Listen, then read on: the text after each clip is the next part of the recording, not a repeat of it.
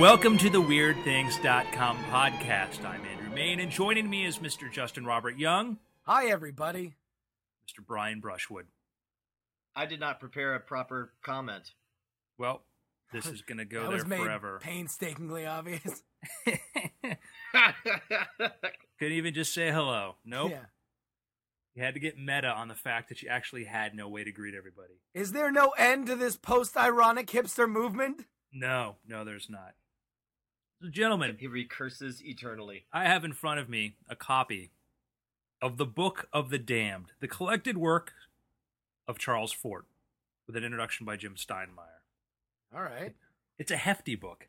Charles Fort spent his life collecting all sorts of odd, I don't know, what do we want to say, ephemera. Charles Fort, Uh, Or maybe you might say he collected a great number of weird things.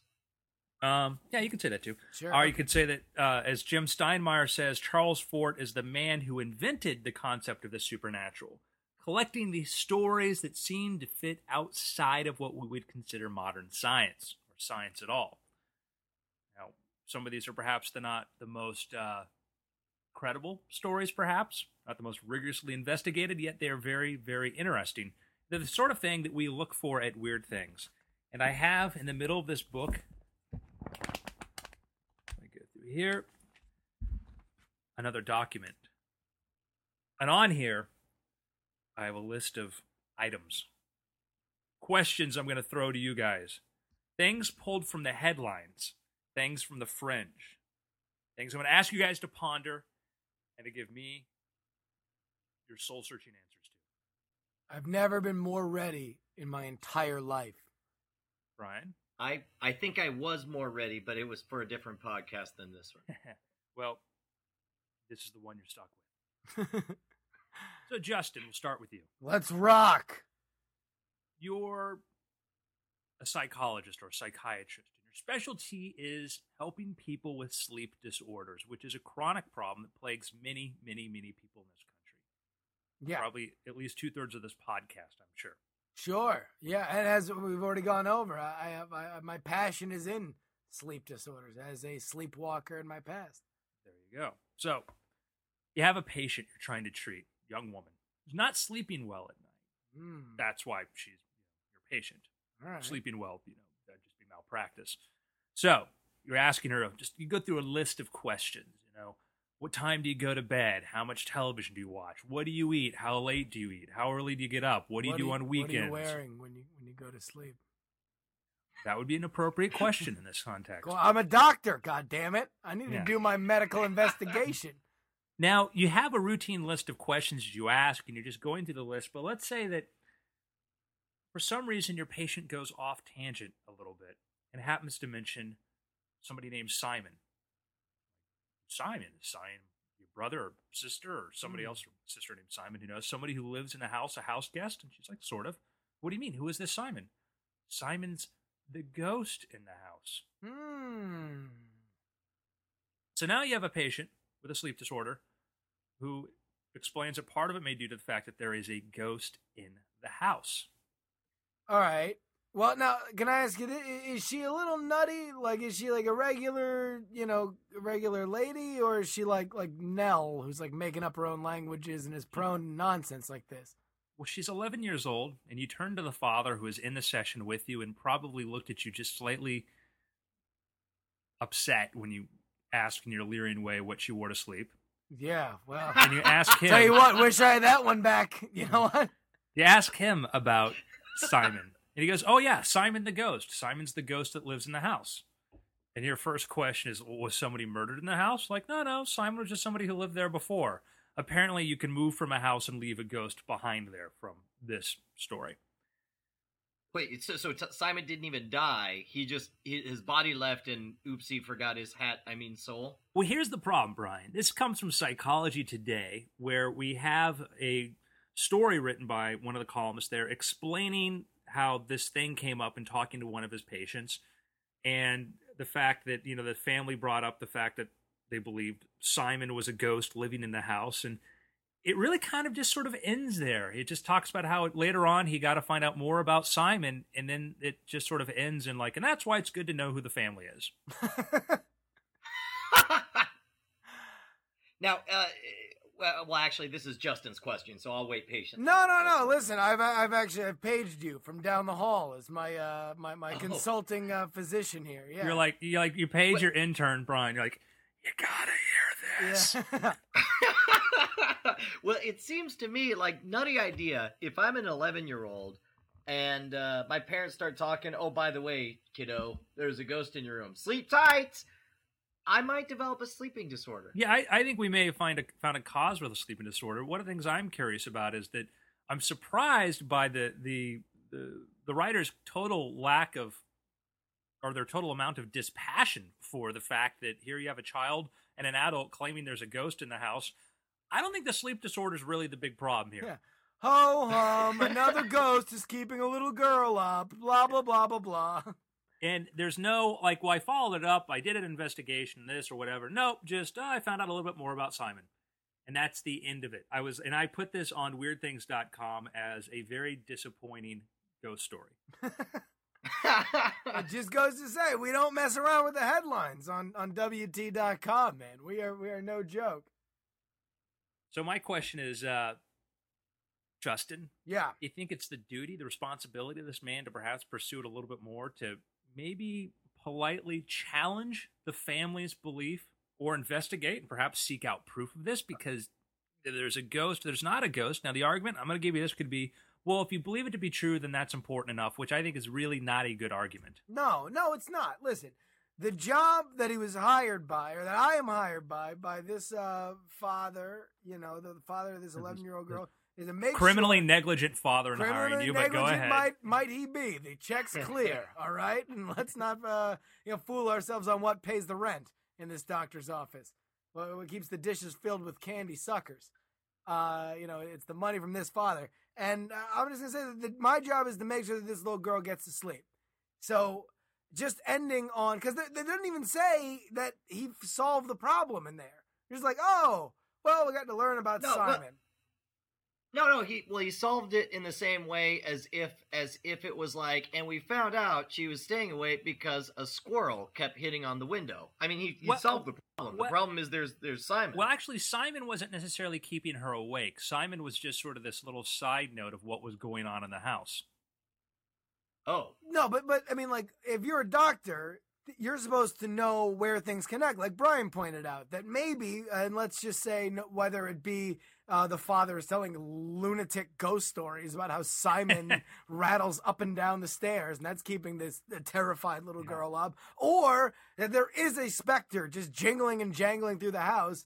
You have to, as a doctor, you know, identify these things and see if they connect. And in my fake professional medical opinion, I would say absolutely this is something that we need to investigate. And I would lean toward Brian's hypothesis that this guy is a complete nutter. He's lying to his little girl and he's terrifying her. And some way or another, I, as a doctor, need to help her get to sleep, the little girl. So I think Now, we definitely need to on the- investigate it.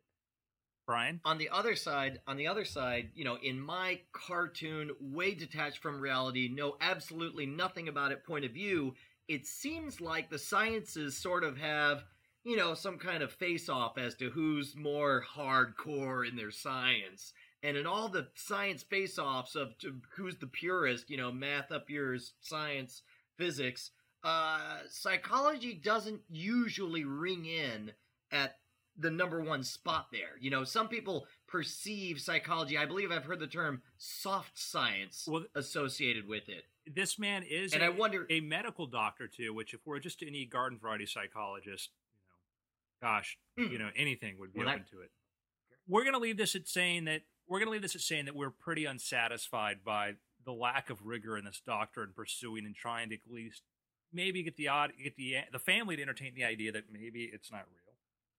Yeah. Yes, yes. Listen, we are definitely saying that when you drop, you double drop. It wasn't just the kid said, by the way, there's a ghost, and he nods once. Then the dad says, by the way, did you hear the part where she said there's a ghost? And he nods twice, and then you move on to the next subject. Yes, I'm calling medical malpractice on this one. That he did not flinch.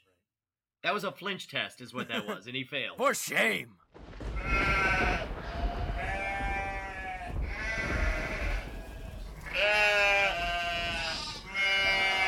Moving on to our next item here. Brian, Uh oh. would you define yourself as a man of science?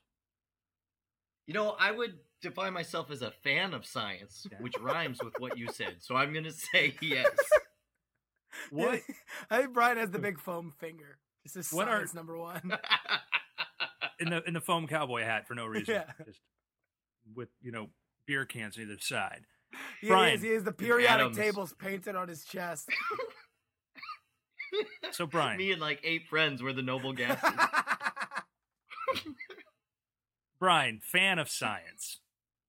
What is the limit to your belief? What is your limit to how you have your scientific outlook? At what point do you get pushed to that point where you're like, you know what, I'm a little uncomfortable by this? That's interesting. So you're talking about like at what point do I stop wanting to extrapolate based on empiricism or What's your fear? like Do you have any phobias or superstitions or taboos? Oh, yes. No, here's the thing. I totally don't believe in ghosts. However, I still, as a male in his mid 30s, will put the covers over my head in the middle of the night when I think sufficiently scary thoughts about them. totally scared. Of, I'm. I'm not. This is not even a lie. I'm not kidding you. I want the. Uh, I want the from the Far Side cartoon. I want the monster snorkel so I can breathe comfortably underneath my covers as an adult who is does not believe in ghosts but will still put the covers over his head. if you were very curious, take yourself back to the early part of the 19th century. You're a young man, and this is an age of science. It's kind of a new concept. Natural philosophy is blossoming now, and great minds are publishing all sorts of fantastic papers, and sort of ideas are just flowing fast and free. It's the Enlightenment, and it's become okay to challenge certain things. Let's imagine you were an inquisitive young man back in this period. What would be the most challenging thing you think you could do to try and test religion or the supernatural or this sort of paranormal realm? When you say like the most dip- challenging, you're talking about physically challenging or emotionally challenging or I think, yeah, socially culturally challenging. challenging. I think. Yeah. Walk Yeah. walk into a room and test. Wow. Um Is there anything Man. you would not do? If I said, Brian, there's a room there, I want you to go into this room and do X, you'll be totally by yourself. Is there just about anything you wouldn't do? man, around that time, I'm going to be very uncomfortable uh getting naked or or looking at naked What- or what is maybe too much testing? leg. I don't know. I don't know. Brian's don't know. Brian's testing some other aspect of his personality that yeah, I don't know. Where, where on the just list of like, I'm thinking- hey, there are some very rigid cultural norms that I cannot challenge by science, and among them, first, Nudity. I, I am, I am going to uh, call streaking to the table. I will solve this riddle. Brian, would you I'm saying would look it's it's the 1800s and this is victorian time period Yeah. it's like you know you know that's part that's part of what made houdini so ribald and popular was that as part of his And he'd shtick was to be like junk out? hey you know I don't know. You'd be like, I'm gonna escape, and so you know I'm not cheating. I'll be mostly naked, but it's for science. All right, calm down. And I'm just saying, you know, that's gonna that's a tough cultural norm to overcome. Brian, nobody's asking you to get naked. Yeah, I know. Okay, Stop bringing good. it up. What are you It's asking? don't know really why you making put that in there, but would you, I don't know, try to do a satanic prayer, summon the devil, offer your soul? Would you do anything like that? Oh no, dude! I'd be too terrified. Did you miss the part with the monster snorkel? All right, well, Come on, well- whether or not it's real, it's just like you know, uh, like I remember. but you I, do you it know what's funny is now. I, huh? Like, I mean, and, and granted, No. I tell you, you wouldn't do a satanic prayer now. no, Really? no, no. I wouldn't do a Cthulhu prayer. I wouldn't do a Baal prayer. well, there is a uh, one of the ways in which people believe that you do a prayer to Satan is you basically say the Lord's prayer backwards. Mm, but you have to do it naked. No, it, it, skyclad is what they call in that terminology. Please, Ah, gentlemen, okay. skyclad. Sorry, sorry. So, Brian, you absolutely would not. No, I, and and I'm saying this not as a hypothetical 18th century person, but as a very physical adult in the new millennium. I will not. Justin, God, yeah. I mean, uh, granted, like I, I don't know how I would. do it. I- Done it. Yeah, please. Well, that's what I used to do, like in in uh, high school, as soon as I realized that people kind of like believed in souls and stuff like that, like I sold my soul to so many people for free things. It's not even funny. I oversold my soul that's- like five, six, seven times, like for movies. That is fraud, and that is not funny. Okay. Well, too bad, suckers. hey, listen, I, I made no guarantees. I might have sold a lemon soul, but uh, you know, you you were the Federal Reserve of souls. was- you just kept printing new was ones it. That was every it. time. But it's like, hey, man, I'm waiting in line to watch the Phantom Menace. Really don't want to go get any popcorn. Hey, buddy, you want my soul? All right, hook it up, Boy. double butter. You, you got the wrong end of that deal. Yeah, no, Andrew. Yeah, yeah, you no problem, You're- right? You're with me on this one. Brian's being a course not. total, uh, you know, puss in boots. Yeah.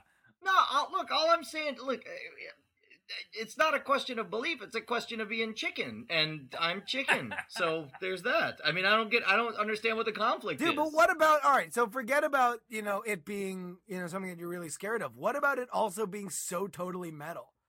Like you're telling me you can't Okay. you can't have be that hard. Now let me tell you. That's what you got to. No, no, no. You got to trick me into it. You Yeah. be like, "Hey, sing this badass metal song." Hey, let's- and I'll let's sing listen it. some- I'll do it. Let's listen to some King Karaoke? Diamond, guys. Come on. No, totally. You get me up karaokeing, and you're like, you know, us day this bread daily shall not want, and it's like, yeah, let's go. Brian, the reason I bring this up is we had an article about Charles Babbage, father of the difference the modern computer, a genius by just about any measure you could look at a man. When he was a young boy, he was born in something like 1891, what have you. Uh, excuse me, 1791. He was very curious about religion and belief, and one of the first things he did when he was something like 10 years old is he talked to all the other little boys and found out what they knew about Satan and how you invoke the devil. And so he went into a room and lit some candles, did the Lord's Prayer backwards, and did all that, and tried to summon the devil, not to sell his soul because he wasn't really didn't want anything, but just to meet Satan. He wanted to see if the devil would appear in either the form of like a black crow, a cat, or what have you, and tried to do as much as he could scientifically to try and bring about the devil. And apparently, By the way, you're saying, you're saying, bring about the devil. It sounds to me like he's trying to do as much as he can to annoy the devil. This sounds like ding dong ditching, 17th century style. well, he's trying to get a meet and greet. Yeah, well, I- and also, are we completely ignoring the fact that a little boy tried to find the devil and then later invented the modern computer? like, I- if, I- if, if there ever is a textbook case of selling your soul for greater glory, isn't this it staring us right in the face? Well, that's mentioned in the post. so no, we're not ignoring that. Well, all right. In your face, Justin Robert. Screw up. But of course, Justin, here's my here's the thing I didn't put in there. Imagine being the devil in 1801 and trying to describe to Babbage what it is you're going to give him. Okay, it's like this machine. What kind of machine? What's a machine? you know? Yeah. We're adding and subtracting sums. It's like, look, listen, kid, you'll grow up, you'll have the like most bitchin' beard of anyone you know. and it's like, yes. All right, all right. I'm listening. Course, and I think most of Babbage's photos, he doesn't have a beard, but that's okay. That's okay. No, he totally does because I went to Babbage's and that's where I got all my Sierra Online games. I stand corrected by your. In your face, why I was- Andrew. Woo! All I ask is anybody to do listening to this, anybody who hears the sound of my voice, just go do Charles Babbage and do a Google image search, and please find for me the photo that Brian's talking about where he has a beard. He doesn't have a beard. No, Maybe I'm thinking of Charles. Darwin. I might, I might Yeah. be thinking of Charles Darwin. Hmm.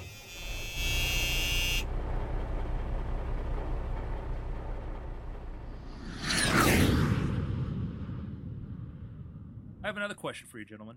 Rock and roll. It's very topical, but ironically, this was a post that we had ready to go up, and then the events of today, by the people listening to this, the events of what happened was, you know, the story about the little boy who went up into the balloon, and it turned out he didn't go up in the balloon, and I think Justin thinks there's going to be more to fall out from that because there's just a lot of suspicious things going on Guys, there. But this dad, the dad's a liar.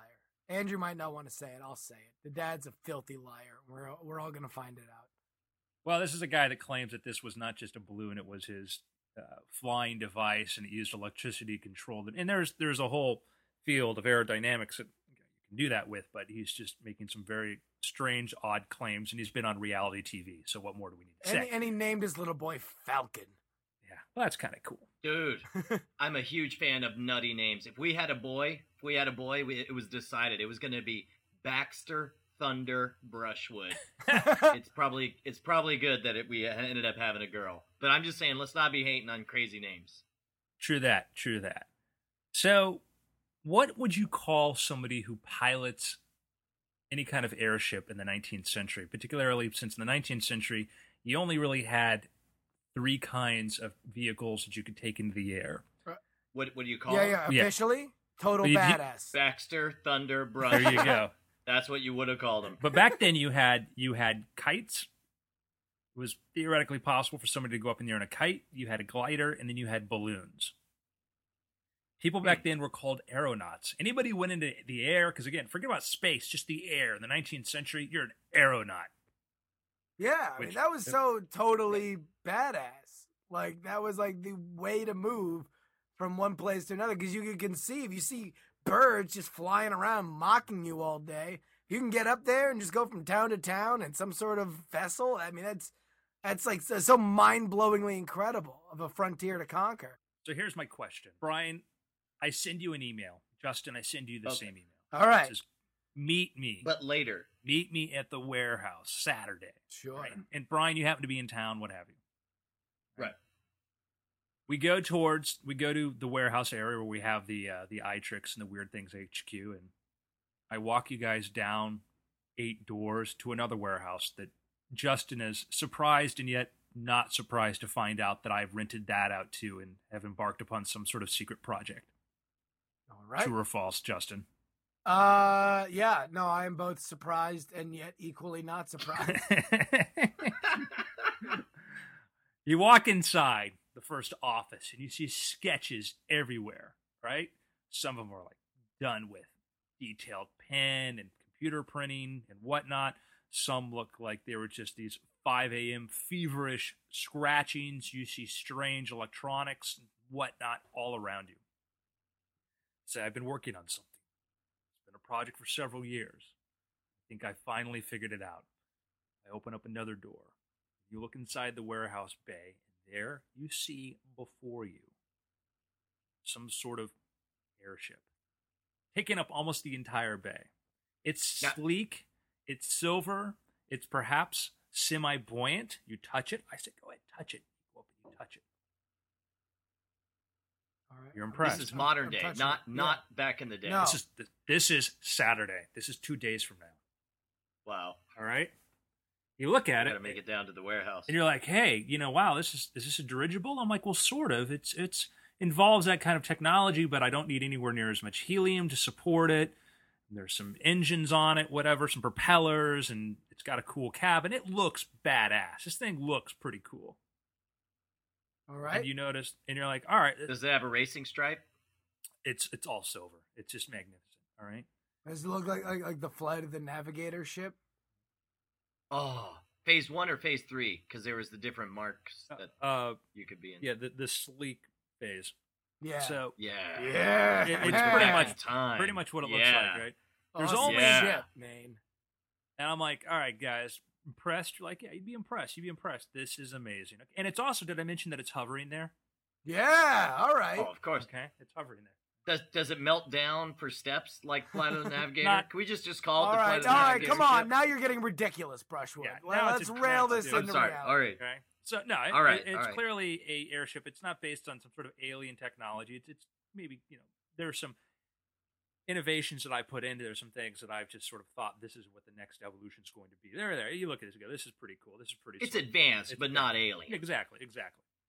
I'm like, listen, I hobble over on my crutches and I point out. I I forgot to mention that I'm on crutches at this point. Oh, right okay. full cast, Mi- ankle to Minor. thigh. Okay, go ahead. ankle all the way up to the thigh. All right. Justin was never quite clear in the details of the accident. He just got a call from me, you know, one day, and heard from two days. Hey, I need you to pick me up on the hospital. And anyhow, I take you guys over here and you see this. I said, look, it's ready to fly. It's ready to go.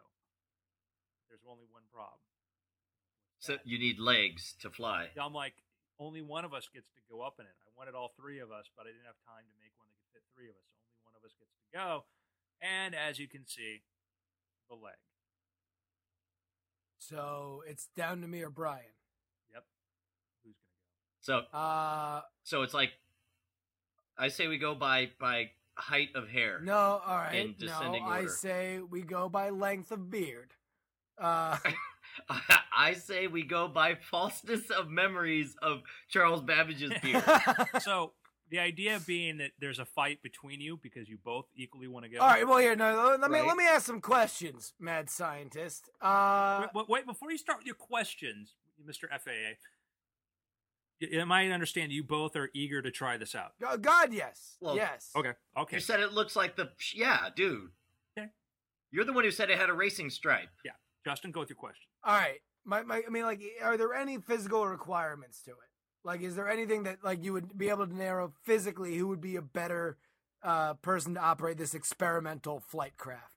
No, no, no, absolutely not. I mean, it's pretty simple. It's got an iPhone app to help you run it. It's, it's easy.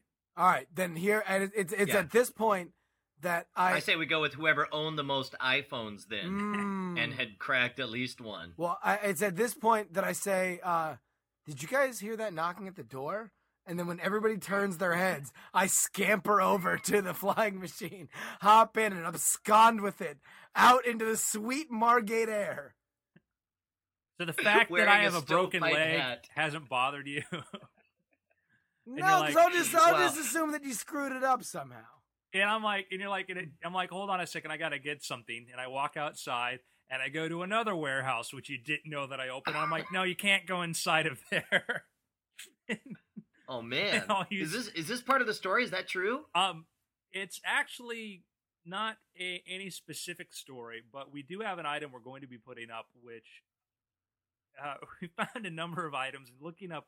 And again, this is funny because I was doing most of this research before this thing happened today about all these different misadventures with airborne vehicles. We have a story we're going to put up about it's a great headline. Air Force wants to speak to man about UFOs in his garage. Awesome. And it's basically they went to some warehouse or some garage that some man had, and they found a bunch of UFOs or some sort of air vehicles in, in various states of falling apart. Which Now, is that a crime? Is it against the law to like make like as your full time hobby to make awesome looking hoax fake spacecraft that you just repeatedly release out in the local airspace? well, you have there is problems as far as Putting Launching anything in the things that are- air, right? Like that's the problem. yeah, there's things about res- what about res- like a six year old in a balloon? there's things about restricted airspace, and I don't know how it covers as far as ballooning goes, because I know that they do all sorts of meteorological balloons and all sorts of science fair projects. And Well, and if you're making a fraud, it's like you kind of don't want to go too high up in the sky. You want it. It's like if you put the detail into your cool looking fake spaceship, you want it low where everyone can see, you know, the hilarious messages you've written on the bottom. yeah, I know when I made my first one, we used a fishing pole and a fishing line to keep it so. You're a hoax superiority again. Listen, some of us haven't made awesome freaking spaceships. We don't get to talk about the first one that we did in an eye rolling manner oh like that, God, all right? Brian, you so got big timed by the uh, the hoax master.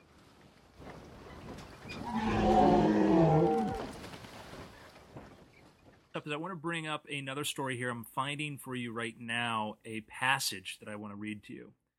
In doing some research into serpents and these things, we came across an account that was from the New York Times from 1855. And this is how it starts off. Having received this morning very private information, a vague account of the discovery of another sea serpent near our city, we immediately dispatched 17 of our reporters to the spot, having first chartered the exclusive right of the telegraph and 11 locomotives. All right, hold on. Can I comment on two things? Number one, another sea Another, serpent. This, is, this is a problem. Number two, really, 17 reporters? This is a massive misallocation of resources. I'd, I'd, I'd, I'd like to chime in on a third moment where it's like it's very important that they have the exclusive going into Oh, this. and that on is top of that, we're the only ones. Those are in quotes. Chartered the exclusive. Again, they want to have the exclusive, and so we we titled this "Live Blogging: A Sea Serpent Investigation in 1855." Because what follows is a series of, I guess we call them dispatches. They're blow by blow accounts of what happened. So uh, Andrew, they're they're called tweets nowadays. That's you're Tweets. absolutely right. So as these things happened, they they basically sent back to the HQ every one of these updates. So two minutes past ten o'clock a.m., Serpent's head seen. Struck at one of the party with a stick. Blow missed. Terrible splashing. We presume that, LOL. yeah, we, we presume that one of the people in the party struck the serpent because if it's serpent, I don't think it actually could pick up a stick. Maybe I'm wrong. Okay. One o'clock p.m. serpent showing himself frequently, struck at by Zek- Zedekiah Hornbush, club hit Zeke Williams, fight Puddle Very Riley. Apparently, OMG. Yeah, hashtag Apparently- crush it. apparently a large mass of people had gathered to watch this, and this thing's writhing around in a pond or a puddle. And so crowds and crowds have, have followed this here. Not just the crowd the New York Times dutifully sent there, but just people in mass. This is what you do. Sea serpent water, let's go see this. So, 2 o'clock p.m., serpent hit by a boy with a stone. Dove when, dove when hit by a triple bellow that sounded as if it came from a neighboring pasture. Rose to surface again, hit by Dutchman. Blood flowing from serpent's nose, awful scene, contortions of reptile, final capture. See Twit Pick. Yes. we wish. I like the fact that the two guys who first attacked it were named Zedekiah and Zeke, and the mention of a Dutchman. Yeah, apparently they, they apparently they only sent uh, in alpha in reverse alphabetical order the reporters who were going to go cover Yeah. this. Uh, This is uh this is how the Empire does its uh does its uh dispatches. It's just like it starts with the bottom of the barrel and goes up from there. And and then wait, You and asked- wait, hold on. And by the way, and listen, and, and I'm and I'm speaking now as a as a graduate in a uh, with a newspaper degree. How is the headline not "We captured a sea monster"? like if, if they actually captured it. well, here's where it gets a little bit interesting. Is you're reading this, and you're like, wow, sea monster discovery. They've actually kept not just it's in in no offense to Charles Fort, where this thing happened somewhere. Here are the details into story. You're like, wow, they got 17 reporters on the scene. Hundreds, if not thousands, of people watch this. This It- is listen, it's very sweet for you to say no offense, Charles Fort, but I'm gonna say in your face, Charles Fort. That's journalism, baby. Oh yeah. Well, this is 1855. This is you know three years or four years before Darwin published *The Origin of Species* and what is a sea serpent, what is a snake. Well, the lines were kind of blurry back then. You know that you have a cladogram of what you think these things are, but you know prior to that, you know prior to really understanding how these things fit in compared to each other, you know one thing could be just as mysterious as another. It's based more on its behavior. So they didn't get into specifics of what it was, but they said it may be of the garter species, which implies a garter snake. And they, but they point Now, how big Go how big do those get though? Uh, I, you know, that's just it. Is garter snakes, from our stand, not that big. So I don't know if this was just a much larger kind of snake, or some other kind of serpent that was some snake like a sea snake or something like that. That's where it's a little bit unclear. But they do point out there's no doubt he was in some relation to the serpent that tempted Eve. Quote, as he looks very wicked. well, I think why didn't you come with that to the beginning? That's the thing. Come on, dude, New York call Times, you're- You buried the lead. Oh, you took my phrase. Oh, sorry. Uh, You can edit it out. You're gonna edit this. Go ahead. What what's that called, Justin? Oh well, well, you buried the lead. Oh, I'm glad I thought of that before Brian. Uh, no, seriously, come on. This is horrendous journalism, and and that's and that's a person with 17 people on the byline. Apparently, ni- you know, uh, 15 of which are named Z something. Ah, Zoltan, Zebediah, Zeke. Well, I like the fact that they consider their duty not only to investigate but to confront and kill the creature. Yeah, now that's what I like to call citizen journalism. You They're know, out in there New York Times- done. New York New York Times sits there wondering what it is that they need to do to save the news industry. This is what they need to do. If New York Times They was- had it. if they were They lost their edge. Uh, you know, if they were twittering, hey, we're gonna we're going on a Bigfoot hunt. We got a sighting. Follow our Twitter updates. We would be riveted, riveted. 7:15 a.m. Hairy man killed. Pretty sure Bigfoot. Yeah. Twit pick attached. Well, I mean, Charles that Krauthammer chased him out of the forest. Arianna Huffington grabbed a shotgun. It was also a descendant because it offered Zeke an apple after it was lying in the boat. Zeke was, for some odd reason, wearing nothing but A a big leaf. leaf. Zeke likes a party. One of the the hooks for this story is the fact that isn't it weird that essentially they're doing live blogging, but that just goes to bolster, bolster my point that for all the crying about how newspapers are in troubles nowadays, I nothing has changed Oh, as far as. I can tell. Nothing Agreed. has changed. Everything's the same. We're just not killing trees so much. Hiring Well. a few less Z's. Only for fun. Yes, and and we we've discovered other letters than Z. That's the only other thing. No trees and and less Z. So, Brian, there is rumors in South Florida of a lake monster, and Justin and I have been toying with the idea of launching an expedition of our own, a Weird Things expedition, to try and seek out the truth. You're talking about hands on, like you and Justin In a boat. and 15 dudes with the name starts with Yeah. Z. Head on out. Justin, And- myself, a raft or a canoe, maybe uh, one or two of our other friends who have helped us out on previous investigations. Mhm. Zane, Ziggy. Zilly. Zartan. G.I. Joe. Uh, So- Zardoz. Zaz. So, Brian, uh, Zintax. your thoughts on this? Zaxxon. Is Ryan? Is Ryan? Is Ryan Zushwood? Your your thoughts on this? Sorry. Uh, look, dude. Uh, if yeah, I'll change my name to Zryan if that'll get me in on the expedition. What do I have to do? I want to see a sea monster. Well, we've we've acquired an antique diving suit and helmet.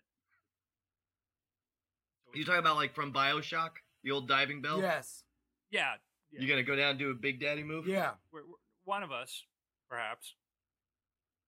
So, any any things you think we should bring on this expedition? Anything we should do? So, we're, the plan is we we know the place where it's supposed to be. One of our friends has a theory as to what it might be. We want to go out there in a canoe. We want to try and observe this. We're trying to figure out. We've got a very very limited budget to build apparatus and technology on that, but I've got some video cameras. We might try and put together an underwater camera.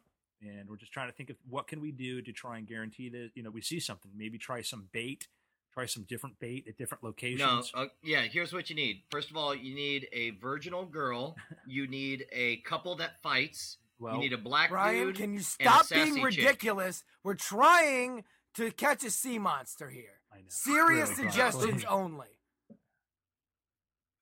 Um, A I'm gonna say. Okay, so okay. In all seriousness, if you're getting equipment, Yeah. um, We are. if it's a sea monster, it's probably cold blooded. So probably, yeah, it couldn't hurt. Get some thermal imaging equipment, a freaking harpoon for sure. Um, anything that glows in the dark, and three pizzas. Right.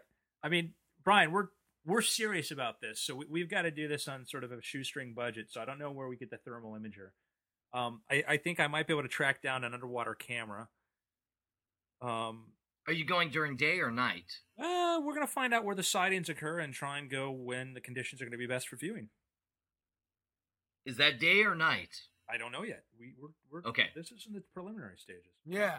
All right, first of all, lots of cameras. Lots of cameras because if something does happen, it's going to happen out of the corner of your eye. You're not going to see it, and you're going to be like, oh, I wish we had caught that. And we're going to see lots of footage of, hey, see that thing we almost See got that footage wicked looking thing out of the corner of her eye? I don't know. Zeke was too busy practicing his club moves. Exactly.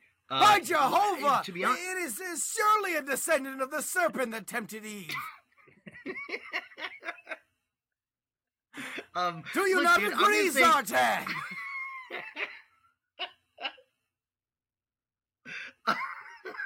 I'm going to say. Zane? Zinflix? How about you? Can we not come to some consensus? So I'm going to say cameras. All you need is cameras. all right. So we bring some cameras. Try and get some underwater cameras. Maybe try some traps with bait. Hmm. See if we can do that. Wait, trap. Well, how big is this thing? Are you going to trap it for real? I don't think we're. I mean, hooks with bait. Yeah. Okay. We're gonna go pet And it, guns? Brian. That's gonna all. any- we're gonna gonna pet any it and give it a name that begins with Z, Brian. Are- Are you going to bring guns? Oh. I think you guys are crazy. If this thing's out there, look, by the way, this has gone full circle now because you guys are going out there, you're saying the Lord's Prayer backwards, and you're going to be shocked when the freaking monster comes out and you got to shoot it. Well, you and know, you won't have any guns. Yeah, you know because this. you didn't think it would I, matter. I, I do have a story. You know, this is not my first sea monster investigation. Oh! Big Again, time! Big time! time I caught Nessie. Um, well, listen. Long story short, Brian, me and Andrew are gonna go out to a lake. We're gonna find ourselves a sea monster, and then one one day in your inbox, you're just gonna get a digital picture of me, Andrew, and our new sea monster pal, Zooey Deschanel. Can be our I, own uh, let me tell 500 days of summer.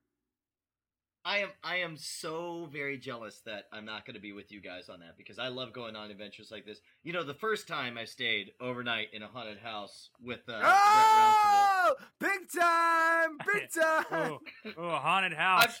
Jeez. Rounceville. oh, come on! Oh, reverse big time. The jujitsu of big time. Point Oh. Maine. So, Brian, right. let me ask you something. When you had to scrape the blood off the walls, because I remember when I had to do that.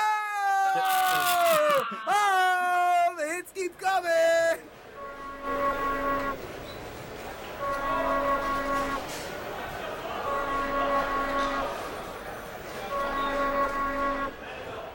In another mind little story here, researchers today have announced that by directly manipulating the activity of individual neurons, scientists have given flies memories of bad experiences they never really had. This, this was from the October 16th issue of the Journal of Cell. this is huge. This is epic. Yes. This is um this is uh some matrix I know jujitsu now and all that. That's this is awesome. well, it's kung fu, but yes, and we we we've mentioned that in the post too. But we used as the photo, we have Arnold Schwarzenegger sitting in the chair from Total Recall. Yeah. We can remember it for you wholesale. Uh, I, that's what I put the caption there for those. Oh, you've done everything. The theme of this episode is everything Brian ever thinks of. Freaking Andrew's already done. the theme Why of this don't you just tell me- episode. It's going to be the theme of your life. Yeah. All right. Oh, come on. Killing so, Wait, hold on, wait, wait, no, but- Brian. Like, you didn't get your haircut from the way that Andrew used to wear it. Well, the first time he wore it that way, yeah. then I then I saw it the second I, time. I, was thought thought it was a kind of an homage thing. Okay, never mind. No. So you have these scientists, these crazy, crazy scientists who here have figured out a way to actually go in neuron by neuron, what have you, stimulate the fly's brain and create this response. In this case, was the response of a bad experience, and uh, I thought perhaps you know is it the bad experience having some you know graduate student stick wires into your head? No, the bad experience was finding out that everything you thought was clever was already done by someone else. By I a know. better fly. if I were, you see, you know, some people should say I should just polite and go, "Oh, that's great," but then I think that would be patronizing, which I refuse to do to you because I like you so much. Which could be considered patronizing in of itself. But enough of that. So here we have the forefront, this potential technology now to actually wire. Now they're they're working with flies right now, so this is great potential for flies. But as we know, these things progress, and if you listen to Ray Kurzweil, he points out the fact that uh, Moore's law applies to a lot of things. One of the things Moore's law, this doubling effect applies to brain imaging and the ability to replicate parts of the brain. So every 18 to 20 months, we double the amount of resolution we have for figuring out what the brain is doing. And now here's some direct experimental evidence showing that we can take a brain, a very simple brain, but still we have a lot of things in common with a fly. They can actually implant memories into there directly. What That's this awesome, dude. what does this mean for the if if would would you would you take the instant matrix kung fu Oh hell's yeah, dude! I would take the instant matrix trigonometry. I'd take the instant matrix uh, advanced AP calculus.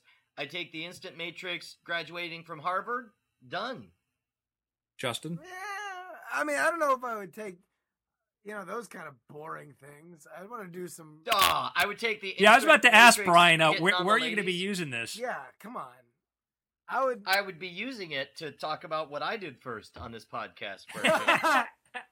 For a. Why, yeah, why don't you do the, the, the instant Matrix Andrew's life, and you can just talk all about all the awesome stuff you did before Brian Brushwood.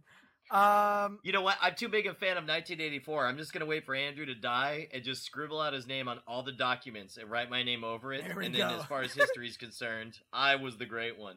i think you're going to be sadly disappointed Uh, yeah, no, I mean, again, this is like the gene therapy thing. Like, I would, I would love to do it, no matter what the risk. I mean, obviously, I don't want to be the first person to do it, but if this is still an experimental thing, like, yeah, sure, sign me up. It can only be awesome, and if it's not awesome and I die, I died trying to be the most awesome guy on the planet.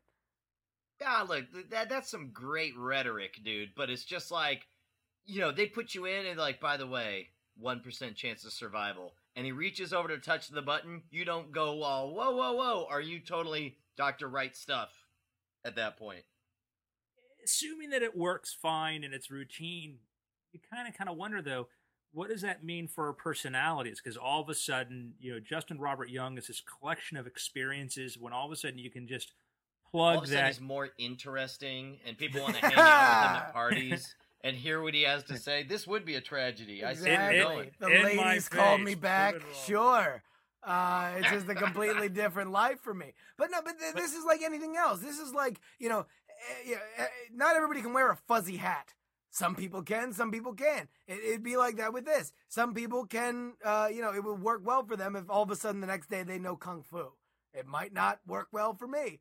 You know, there's there's uh, gonna be an evolved culture, I think, around something like this where Yeah, either dude, your, your it's like- body I- I complements like- it or your your life complements it or it doesn't.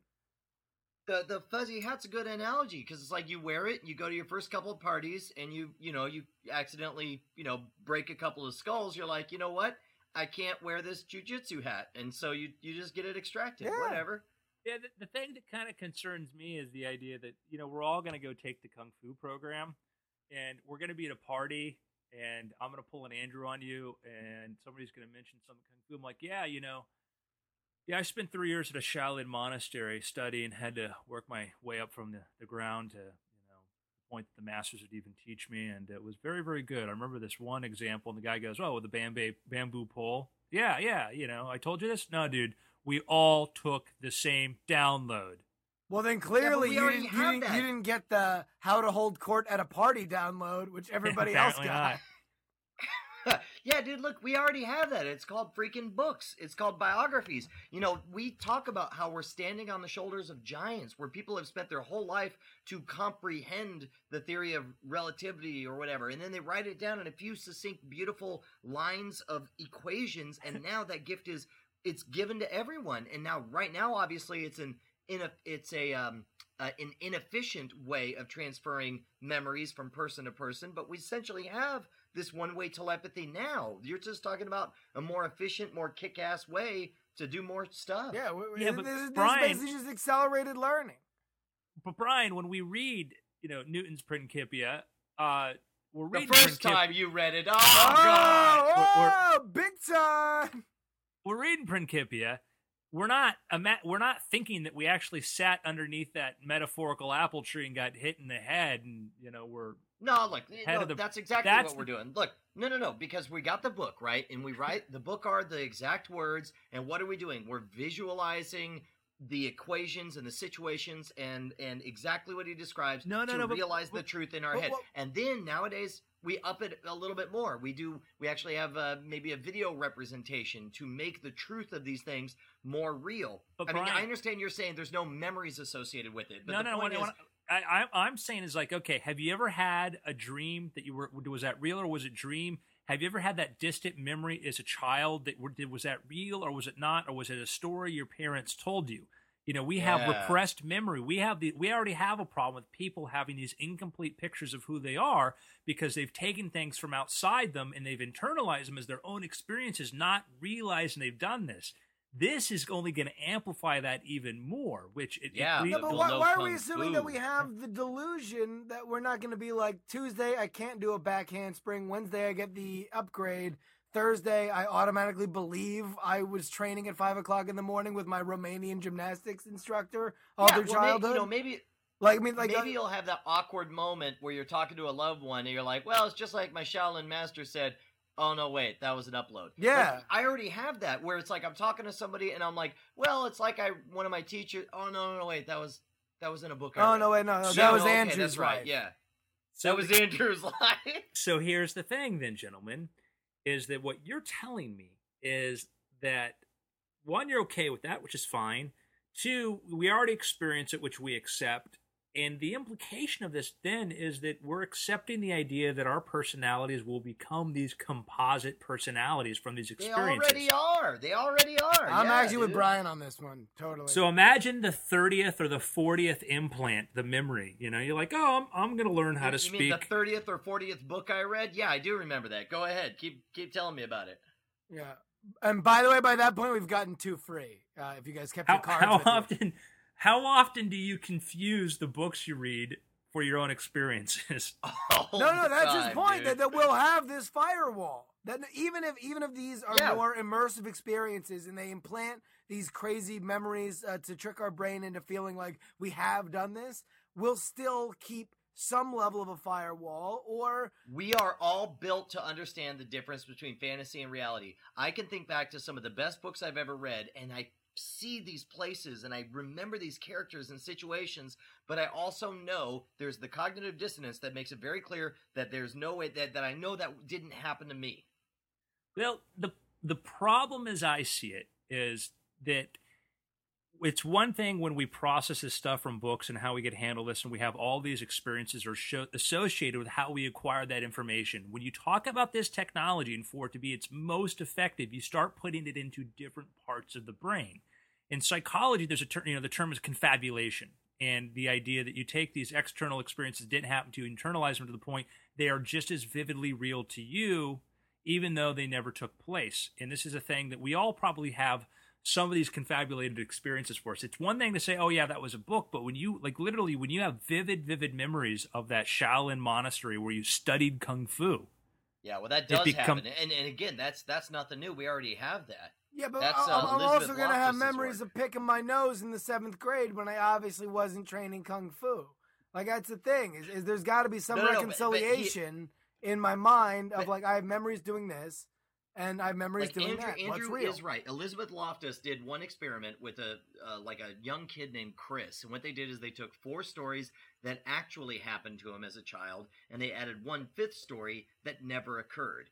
And they laid them all out, and they said, uh, you know, rate these. Which are the ones that they they said these are the five stories that happened in your childhood. Over the next few weeks, I want you to write down any memories that pop in your mind, anything you remember about any of these experiences. And one of them was a totally fake story about being lost at the mall when he was a kid. And over the over the next few weeks, he convinced himself. He's like, "Oh, don't you remember you were lost at the mall? And then that nice lady came up and she found you, and you were really scared. And then we got you back to your parents. And then by the time by the end of the experiment, they said, "Listen, kiddo, uh, one of these did not." Or they say, first of all, rate these in numbers of how sure you are they happened to how unsure you are they happened. And it was in Lost at the Mall was one of the top ones he remembered. They said, "Listen, one of these did never never happen to you at all. Which one was it?" And he actually said one of the actual memories, one of the things that did happen to him, he wrote down as being, well, that that must not have happened, rather than believe that he was never lost at the mall when he was a kid. So it's like this is already this is nothing new. This is a You're absolutely we right. already have. Brian, you're absolutely right. They've done they've done that sort of implantation of memories with kids about you know having telling them stories about remember that time you broke your arm, we took you to the hospital. You do this like with a kid four times. By the fourth time, they'll give you details. They'll make them up. They did. I think Loftus did this too. Yeah, they 'cause did. they a want thing, you they to put a shut thing- up about the goddamn put- arm breaking. They put a uh, they put a item in a newspaper. They said, "Hey, we're looking for people to talk about their experiences as a kid and seeing Bugs Bunny at Disneyland." And they got a ton of people who are like, "Oh, I remember this vivid experiences when they met Bugs Bunny at Disneyland." And obviously, these people know nothing of trademark, but it's it's that's where my again I, I don't necessarily oppose it but i think the implications for this are a lot bigger than we think because of like as you pointed out by research by people like elizabeth loftus and other things we realize that these things can be really really deep rooted into us and become components of our personality whether we realize it or not I don't know. Yeah, but at least Here's this the thing. way is- we'll know. Sorry, go, Go ahead, ahead. Brian, please. I was gonna say at least this way we know it's uniform. It's like, hey, this time I was studying with the Shaolin monk, and me was like, dude, I took that same program. Oh, that's right. Or you know, you can tag it. You can put something specific into the memory where it's like, and he pulled out the red butterfly, and the red butterfly is the code. We're like, oh, that's right, that was a red butterfly production. Never mind. I, I looked in the mirror at my nubian visage yeah. Uh, well, I mean, Like, if, if uh, there's dude. Uh, well, here's my point, though. I'm gonna uh, my point. I don't have a point. I just only have questions. Is does it matter at that point? Forty years from now, does it matter? Does it matter if it's your experience or not? If we accept the idea that we can become these composites and we can have these vivid, vivid experiences, we're transplanted from one person's brain to our own. No, Okay. no, because any technology we've ever come up with, as vital and uh, society changing as it is, there are two things that are always constant. Number one, in this uh, period of escalation, they will always happen. And number two, we're going to get bored with it. It's just going to assimilate as part of our culture, and we're just going to get used to it. And either our, you know, if you scientifically chart how our brains handle certain experiences, maybe that becomes a bit more of a turbulent process. But will it be something shocking that will kind of uh, tear the fabric of society? I got a hard time believing it. I'm totally with you, dude. Justin Robert Young, I agree.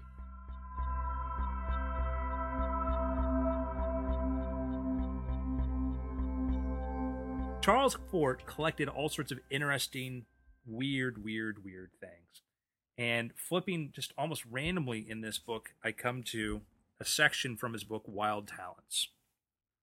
Sometime in the year 1867, a fishing smack, which I guess is a boat, sailed from Boston. One of the sailors was a Portuguese. And I like how it was a Portuguese, not Portuguese. Sounds, sounds like a Don Rickles joke. It gets better. Gets better. Who called himself James Brown. Really? Godfather. Two of the crew were missing and were searched for. The captain went into the hold. He held up his lantern and saw the body of one of these men in the clutches of Brown, who was Ha! sucking blood Hit from me. it. I repeat, Hardest working vampire sl- show business. Go ahead. Nearby was the body of the other sailor. It was bloodless. Brown was tried, convicted, and sentenced to be hanged, but President Johnson commuted the sentence to life imprisonment.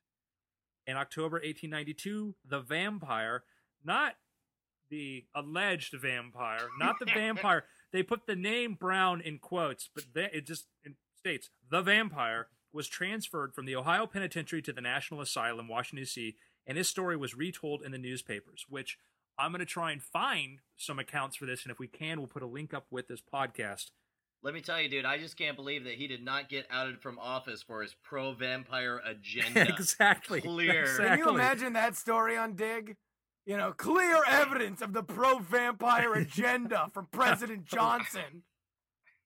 Well, he had a uh, a very uh, controversial administration apparently, and this is just one more reason why. I'm going to try and find this, but it was retold in the newspapers such as the Brooklyn Eagle. So the bastion of good Exactly. programming. When I want when I want all of my vampire news, I go to one source, the Brooklyn another Eagle. one. Ottawa Free Press, September 17, 1910. That near the town of Galanza, Portugal, a child had been found dead in a field. The corpse was bloodless. The child had been seen last with a man named Salvery.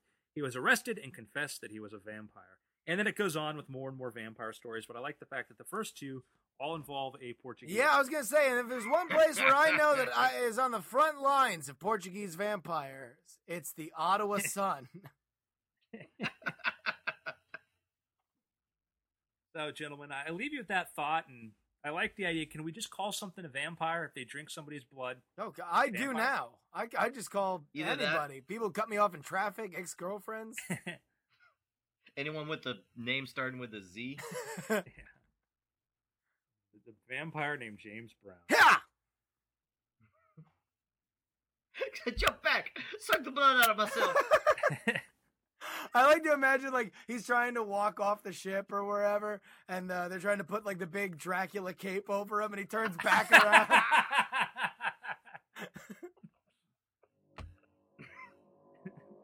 Gentlemen, thank you for exploring these different scenarios and sharing with us your points of view. It's been weird. It certainly has.